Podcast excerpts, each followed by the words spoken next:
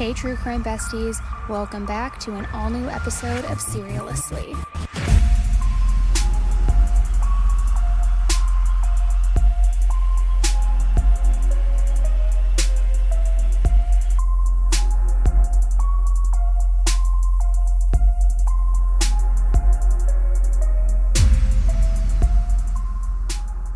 Hey, everybody, welcome back to an all new bonus episode of Serialously. It's me, Annie, your true crime bestie, here to talk all things true crime with you. Now, the reason why I had to jump on here and drop this bonus episode outside of the normal release schedule is because I need to talk to you about this case. It is so wild. There is so much to talk about. So we got to get right into it. Before we do, please take a quick second. Just make sure that you are following along on the podcast so that you don't miss any future episodes and bonus episodes like these that drop. And also follow along on the Serialously Facebook page where we drop all information regarding giveaways, behind the scenes information, guest episodes, Q&As, all sorts of good stuff. All right, now let's get into today's case. We've all heard of cases in which people do cruel things and pretty horrific things to children. And some of the worst cases we've heard of have to do with people who are called family annihilators, in which they brutally wipe out their entire family. One of the most notorious and worst examples of this kind of person is Chris Watts. But Chris Watts isn't the only person to have done something like this to his family, and unfortunately, he certainly won't be the last. Today, we're going to be talking about a case that might very well actually be worse than Chris Watts, if you can believe it. 38 year old Michael Wayne Jones met 32 year old Casey Jones back in 2012 to 2013 while they were both married to other people. After meeting, they immediately hit it off and ended up divorcing their spouses so that they could be together. In 2017, after they divorced their spouses and had been together for several years, they finally got married. They were now a blended family, living in Marion County, Florida, with their four children. The four children living with the couple were Casey's older two sons from a previous relationship, and the youngest two kids were Casey and Michael's kids together. The children were 10 year old Cameron Bowers, 5 year old Preston Bowers, 2 year old Mercalli Jones, and 1 year old Ayana Jones. Michael also had three other additional children from his previous marriage, but they didn't live with Casey and Michael. They seemed like a normal, happy family on social media and around others as well, but as we all know, and have seen countless times in these cases, it's not always the same behind closed doors. Once they got together, there were many arguments stemming from jealousy, and Casey was constantly accusing Michael of cheating on her with his ex wife, whom he had left for Casey. Their relationship had started with infidelity, so the constant jealousy and toxicity were largely in part to the worry that a similar thing would happen to their relationship. Which, what's that saying? You'll lose them how you get them? Neighbors had said that their constant arguments would go very late into the night and would be so loud sometimes that they could hear the yelling and banging coming from their home. Casey's oldest, Cameron, the 10 year old, had even told his biological father that his mother and Michael had argued what seemed like every single day. One video Casey has on her Facebook of Michael is threatening to throw the scissors at her, in which he also calls them a knife at one point. At the time, of course, nobody thought anything of it or that it was threatening, but as we know, hindsight is always 2020. On September 14th, 2019, Casey Jones' mother contacted the Marion County Police to do a welfare check on Casey and the kids. She claimed that she hadn't spoken or seen her daughter or grandchildren in six weeks, which was very abnormal for them. She said that she felt in her gut something was wrong. Her mother claimed that her biggest red flag to her was when Casey's oldest son's birthday had gone by without Casey making a single post on Facebook about it, which was very rare because Casey was somebody who had been extremely active on Facebook and definitely would have acknowledged his birthday. She also told police that she feared maybe Michael had done something to them, maybe to all of them. Now, even though her mother had these concerns about Michael, and even though Casey and Michael had a relationship that was apparently extremely toxic and occasionally even abusive, Michael, by all accounts, had a squeaky clean record. He had no prior arrests, he had no record, there were no official calls of domestic disputes or any type of abuse to the house, nothing on record or documented that would outright show that Michael was a risk or danger to Casey or the kids. The incident report states that on September 14th, the local police arrived at 14680 Southeast 86 Terrace in Marion County to perform a welfare check on Casey. And upon arrival, it seemed that the place was completely empty, and there was quite literally no signs of life anywhere. When they looked inside the windows, they saw what looked to be two two gallon containers of cleaner and bleach next to a mop and a bucket that was laying on the floor as well as no visible furniture or belongings that anybody was living there. Police spoke to a neighbor that had allegedly done a walkthrough with the landlord two weeks prior at Casey and Michael's residence. The neighbor told police that when he was inside, though, he was overwhelmed by what he described as an awful smell, and further described it as something dead. Unfortunately, the police weren't able to make contact with anybody because it was seemingly empty, and upon leaving the house, the police identified Casey and the four children as missing, but they chose not to do an official search party because at this point it had been almost six weeks since they had last been seen. A statement was put out, though, directed towards Michael, since his whereabouts were also unknown, and the statement urged him to get in contact with the police, saying, Hey, Michael, we just did a welfare check at your house. There's some concern about your whereabouts and the safety of your family. You know, please reach out to us. Let us know what's going on. And shockingly, Michael did. He called the investigators pretty quickly and he told them, Hey, I'm on a trip right now. I'm in the UK with my two children. I'm on vacation, but I'll get back in touch with you guys soon and I'll give you a call back. The investigators say, Okay, thank you, sure, that's no problem. But Michael never calls back. So, as they continued the investigation, they learned that Michael had actually contacted maintenance on August 23rd to have some work done on the house and had told maintenance that the family was moving out. Now, this was three weeks before that welfare check, and nobody, including Casey's mother, knew anything about the family allegedly moving out, only that neighbor. Not to mention that when Michael called the investigators after the welfare check, he said that they were just away on vacation, not that they had moved out. So something wasn't adding up here. The very next day, police received a tip that a driver that was in a car crash in Brantley County, Georgia, was possibly Michael Jones. Not in the UK, after all. The day after the welfare check, on September 15, 2019, the Brantley County Police responded to a call about a 2017 Chrysler Pacifica that had crashed on Highway 301 in Brantley County, Georgia. When they arrived on the scene, Michael Wayne Jones was the driver in the crash. The responding officer asked Michael if he was hurt, to which he replied no. But one of the first things out of Michael's mouth was, You might want to put me in handcuffs because there's a dead body inside the vehicle. Not really a statement that you hear every day. The officer claimed that even from the outside of the vehicle, he could smell something terrible. He claimed that's when he asked Michael about the smell, and to everybody's surprise, Michael immediately confessed to police that he had killed his wife Casey several weeks prior and that her body was in the back of the van. But things were about to get even darker. Michael was immediately taken into custody, where he also confessed to killing the four children as well. Uh, like I said, after I got out of the woods driving or whatever, the GPS was like rerouting me, and so I messed with the GPS, and it's touch screen, and I'm looking this way, looking this way, and I swerved off the road once, and then kind of like, okay, pay attention. And swerved again, and it just, that was it. it. Just kept going down. And I slammed into that, and that was it. What happened then? Inside the van, just like Michael had promised, was Casey's remains. The body was heavily decomposing, and it looked as if she had been dead for at least a couple of weeks.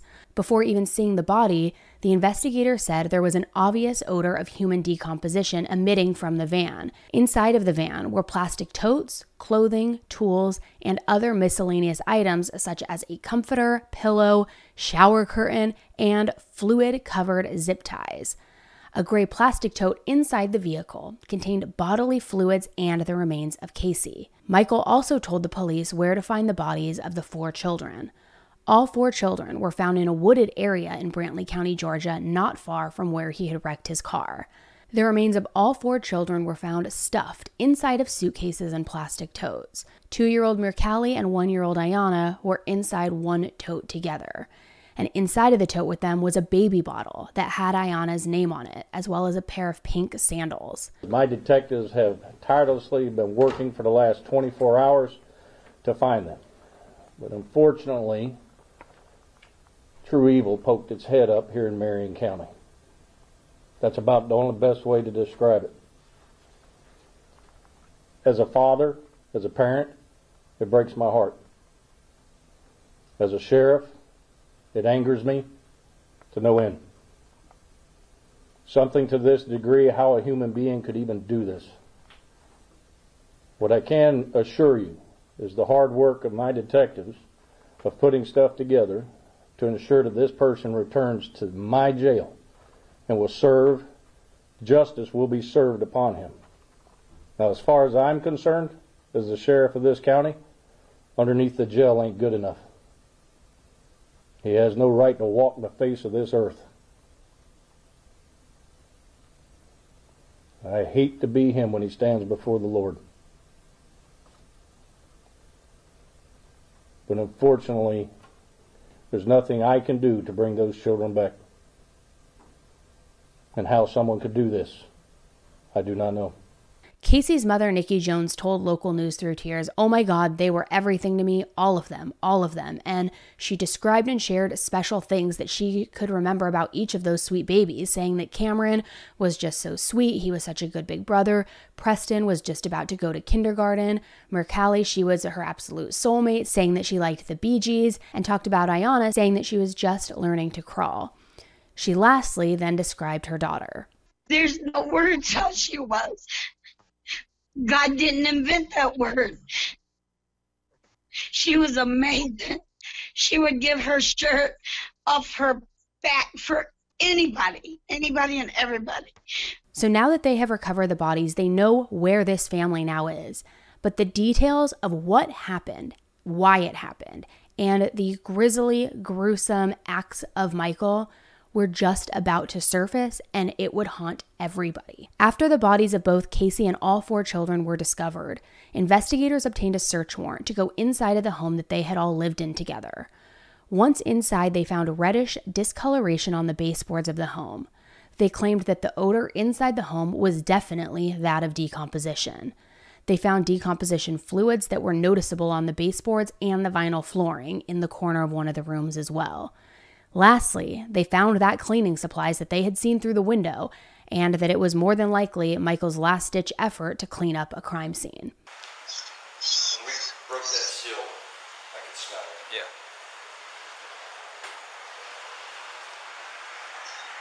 Do you know what your guy used to clean up? Fans running in all the rooms. Do you, did you did the guy that you had clean up? Did he tell you he put some fans in all the rooms and have like little fans running? Yeah, because it smelled. Okay. Do you know what he used to clean up with? Did he tell you? No. You don't know. Okay. But investigators still had a hard time finding the motive behind these brutal murders. When Michael was first taken in for questioning and asked why he murdered the children, he told investigators, I don't know. Everything just mounted up and it seemed like it was a way out. The strain of it all, parenthood, I guess it just kind of caught up to me. You know, it was building and building and building, and then before I knew it, it was too much. Family and friends also came forward since the killings and had said that they believe Michael had been abusive in the past to Casey on multiple occasions, and possibly even the children. They also claimed that he was very controlling. Allegedly, when Cameron, at just 10 years old, told his biological father about Michael and Casey arguing all the time, he also told him that Michael was violent and would not only hit Casey, but would hit the kids oftentimes as well, using a hanger or whatever was closest to him that he could find to use. There were signs. There's been many times that uh, family members had begged Casey to leave him and move back up here with family. But my sister was in love. Family members described Jones as a person who could become violent even toward his own wife, Casey. We family members have seen violent and obsessive and I would say very angry acts toward Casey and sometimes even her boys. Now, the interrogation video was released in December of 2019.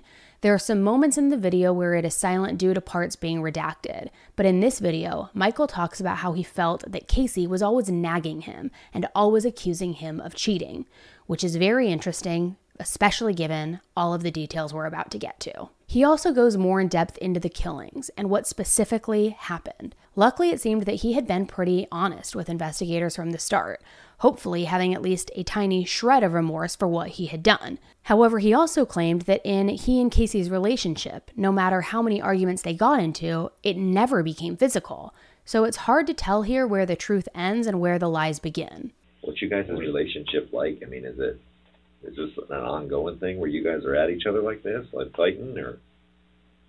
Um, it just got worse. Like, you know, little things all the time with her. She would come at me, and uh, we, you know, we argue, and you know, never really got physical. He tells investigators that on the morning of July 10th, Casey had called him while he was at work and started accusing him of being unfaithful. He says that he hung up on her and then turned his phone off because he just didn't want to deal with her nagging. He was at work, he just didn't want to be bothered. Then, when he got home, he says that their fight continued and that Casey started following him around the house, yelling at him, accusing him continuously of cheating, and then putting the flashlight on her phone and putting it up in his face and just saying, You know, I know you're a cheater, I know what you're doing. Then Casey allegedly grabs one of her son's baseball bats and began poking Michael with it and pushing him with it, taunting him. So this is when he grabbed the bat and started to hit Casey. And he continued hitting her over and over in the head until she was dead. Now, while this whole argument took place, all four of the kids were asleep in the house. He said that he put Casey's body inside a tote, hid it in a closet, and then cleaned up the blood the best he could. Then, a few days after killing Casey, he contacted his ex wife, Sarah Jones, and he told her that he and Casey were separating and that he wanted to see the children that he and Sarah had together from their previous marriage. At this time, the four kids that had lived with Casey and Michael were still alive, so he started to pretend to be Casey and texting Casey's mother asking if it was okay to drop the two girls off over at her house so that she could watch them. He was also texting the biological father of the oldest two boys asking him to watch them. They, of course, all thought this was Casey texting them, and they said, Of course, we'll watch them. We want to spend time with them, no problem. So they were set to watch all four of the children, separately, of course, from July 26th to August 11th, while he went to go see his ex wife Sarah, unbeknownst to any of them. At this time, Casey's mother still had a weird feeling because she hadn't seen Casey, but as far as she knew, she had been texting with Casey. Although she did say that the texts started to be getting weirder and weirder. So Michael goes and stays with his ex for two weeks, while Casey's body is still inside their family home and quite literally rotting away. Two of his kids are with Casey's mother, and his two other kids are with their biological father. So, after two weeks, when Michael got back and picked up the girls, Casey's mom still had that weird feeling because Casey was still nowhere to be seen in all of this, which gave her a sinking feeling in her gut that something just wasn't right. And this is where all of the gruesome details and the truth of what truly happened starts to come to light. It had now been a month since he had killed Casey, and as if this case wasn't brutal enough, just hearing what he did to his own wife, he told investigators the gory details of what happened to each and every one of those poor kids. The day after getting all of the children back from where they had been staying as they were being babysat while he was, you know, off with his ex wife gallivanting for two weeks, he walked into 10 year old Cameron's room, dragged him out of bed, and threw him to the floor, put his knee into his chest, and strangled him to death. He then put his body into a suitcase like he did Casey's and stored him in the house, just like Casey. The following night, he went into five year old Preston's room and choked him with a zip tie. Then he carried him to the bathroom where he drowned him. Now, he tells police during the investigation, and this is horrific. He tells them that the reason he didn't strangle him like he did Cameron was because his hands were still so sore from the night before. It's honestly disgusting and so evil. He also says that at some point during all of this, he used kitty litter to try and soak up the bodily fluids that were excreting from the three dead bodies, and also used it to try to mask the smell, but that it wasn't working. Fast forward another two weeks, and Casey's body has now been in the house for well over a month, and the boys' bodies for two weeks, just rotting and decomposing in suitcases throughout the house. Now, this is when Michael says he decides he's going to kill his two other children. His own biological daughters, just one and two years old. Apparently, he was served an eviction notice and he was running out of time. So, on the fifth and last day when the eviction was about to post, he says he drove with the two youngest kids, two year old Mercalli and one year old Ayana, to Belleview City Hall, where he claims he sat outside for hours looking at the police station, hoping to gain the courage to turn himself in to spare the lives of his two daughters. or at the very least, that someone would by chance arrest him for what he had done. But neither of those things occurred. So sadly, he went back home with the two baby girls. And that's when he decided he was going to drown them both one at a time inside the family bathtub. He then put all five of the bodies in totes and suitcases and loaded them into the trunk of the van and headed out to Jacksonville, Florida to go back and see his ex wife once again. This is where he stayed with his ex wife until Casey was reported missing, which was nearly three weeks later. So he just allowed all of the bodies, all five bodies, to continue rotting inside his van for another three weeks while he was gallivanting with his ex wife Sarah inside. It is so disgusting. I can't imagine the smell. I can't imagine the heartlessness, the evil that's attached that. You're inside knowing that your children are literally steps away from you, rotting inside a suitcase inside your car. It is haunting.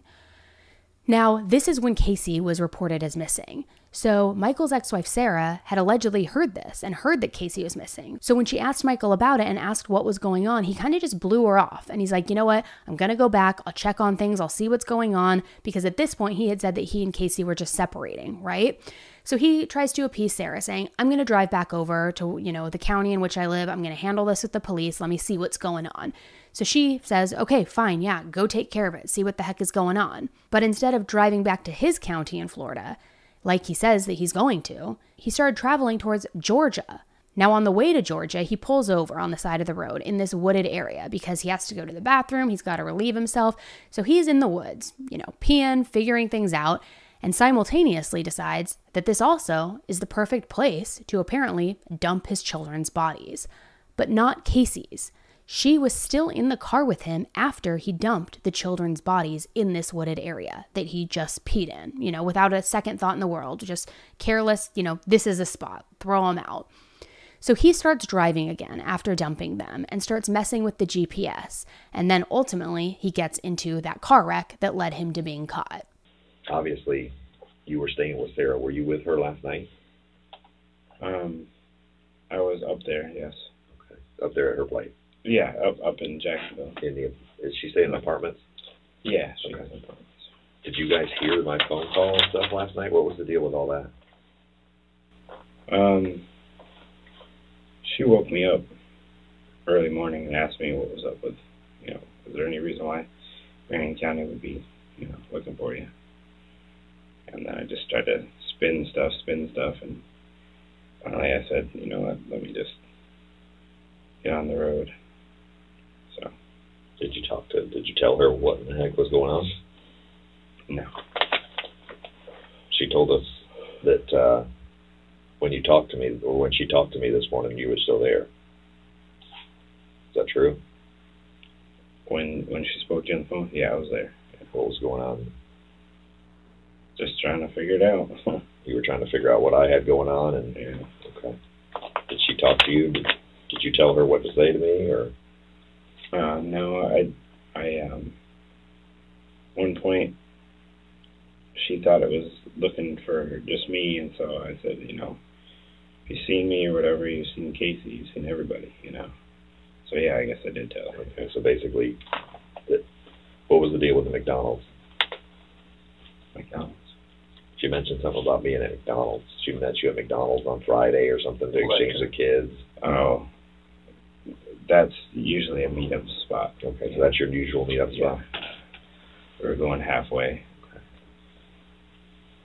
So after that phone call, how long after that phone call do you leave? Um, I don't think I left out of uh, Jacksonville until like three. Okay. Yeah. So you were there for a while. When after I called her the first time, I mean, did you did you ever tell her exactly what was going on, or you just kind of, I got to get out of here? Yeah, I just thought I gotta get out of here. Did you get out of there after I called the second time? Um, around that time, yeah, we because she'd come back. She left the house and come back, and uh, we talked about, um, you know, she said, well, you know, why'd you have me tell them this? And you know, they're calling me back. And I said, well, you know, let me uh, let me try and go deal with it. So And you called me, right? They'd call you. Why didn't you come?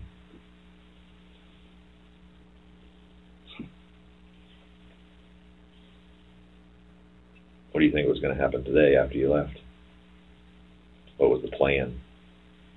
Um, the only thing really I had in plan was just to get out of Florida for now, or cross the border here and set a rest up and you know try and think.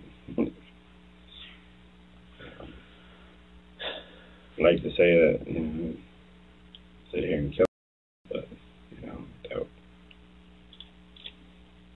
that's not it. You know, just running. So when I, whenever I got that, whenever that second call came in, it was, you knew it was probably time to get going. Yeah. And you left and didn't really have a plan because obviously you weren't planning for detectives to start calling you. Did you see any information about them missing or anything? Um, no, I didn't see anything. She told me that um, there was some stuff on Facebook. Sarah did. Yeah, Sarah did. In this video, he's talking about how Sarah wasn't involved, but that he did tell her to say a few certain things. I found a video of her on YouTube calling the police to take back what Michael had told her about seeing Casey in the car. As far as I can tell from research, Sarah hasn't been believed to have been involved or has gotten into any legal trouble for initially lying to police. But you tell me what you think about her involvement. Hey, Detective Bartlett. Um, this is Sarah Jones. Um, we spoke earlier about Casey Jones.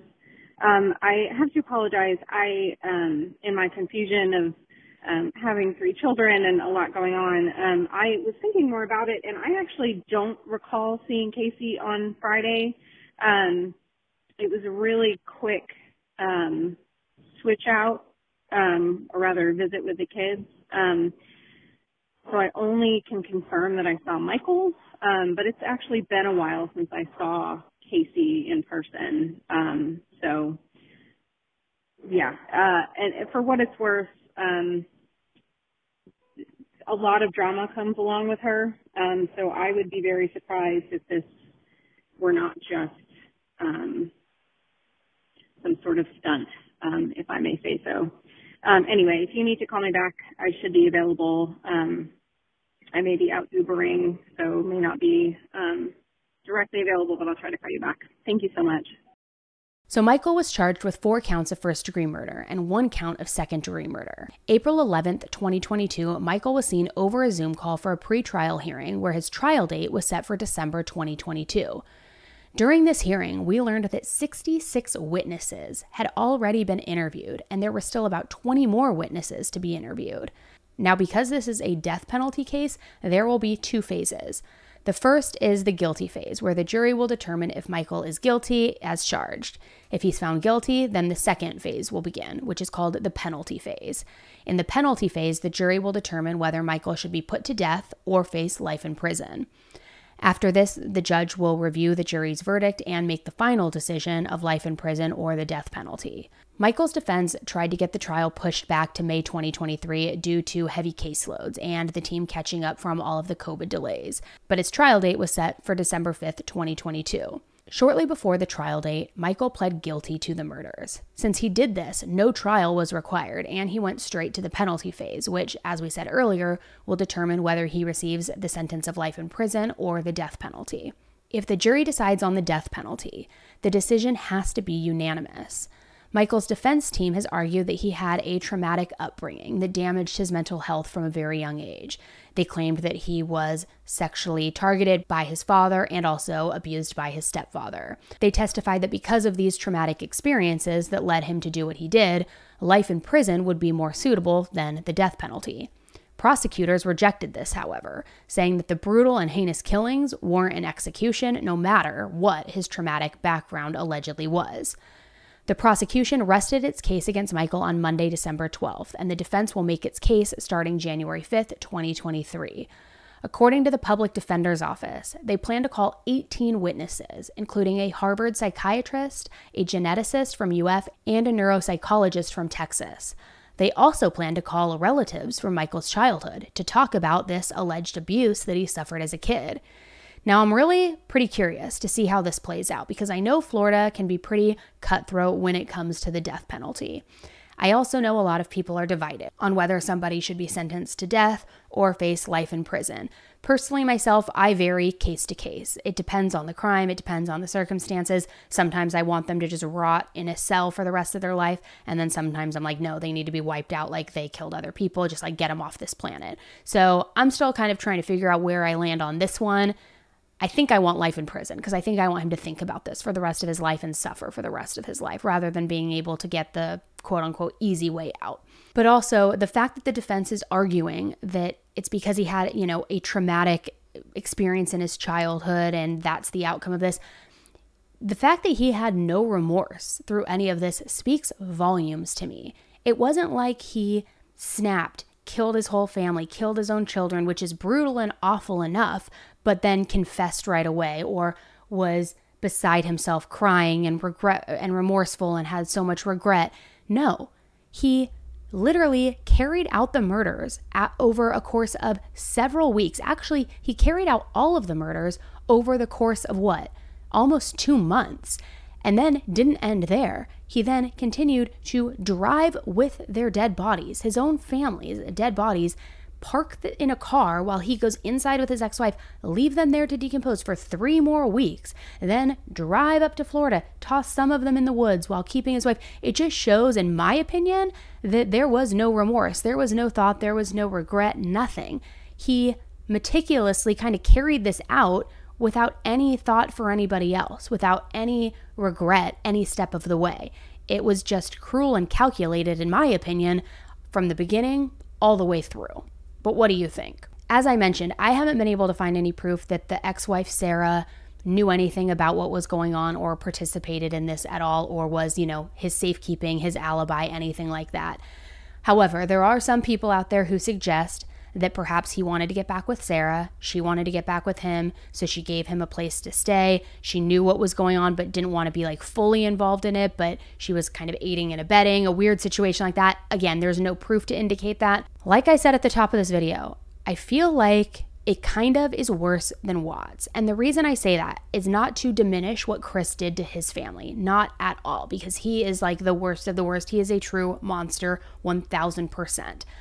But it feels almost worse than that because of the way this was carried out over such a long period of time, to the carelessness and just allowing his children to decompose for so many weeks at a time, just stuffing them in suitcases. Albeit, I know Chris stuffed his daughters in that oil well or oil tank. There's just something about this that feels not, I don't want to say more sinister, maybe more sinister, just like more, not more evil because Chris is evil too. There's something, and I can't quite pinpoint the word or the description I want to use. If you kind of know where I'm going with that, let me know. Help me out in the comments here, guys. There's just something about this that feels more, I don't know, callous, depraved. I can't figure it out. And again, that's not to take away from what Chris did because I think he is still the worst of the worst. And God, I hate that guy. Sorry, I really do. I just, I can't even watch documentaries on it anymore because it makes me way too emotional. But there's something about this guy Michael that just makes me feel like he's got even a deeper evilness to him. And I don't know what that is. So if you guys know where I'm going and know where my mind is, help me out. I know I'm going off on a little tangent here. I apologize, but I'm trying to figure out like wh- how to convey what I'm thinking in my mind and you know convey it verbally. And I'm I'm struggling here. Maybe I should have thought that through before I pressed the record button. But guys, you you get me. You're here with me. We're friends. Help me out here. All right, guys, thank you so much for tuning in to another bonus episode with me. Like I said at the top of this episode, make sure you're following the podcast so that you don't miss any more bonus episodes in the future. And if you would be so kind as to just quickly rate this podcast, review it, it takes 30 seconds max to leave a review. And it really does help the algorithm and help push this podcast out to more people so that these victims' stories get heard, which we know is the goal. So thank you guys so much for tuning in to another bonus episode. And I will be talking to you again very, very soon. All right, it's me, Annie, signing off.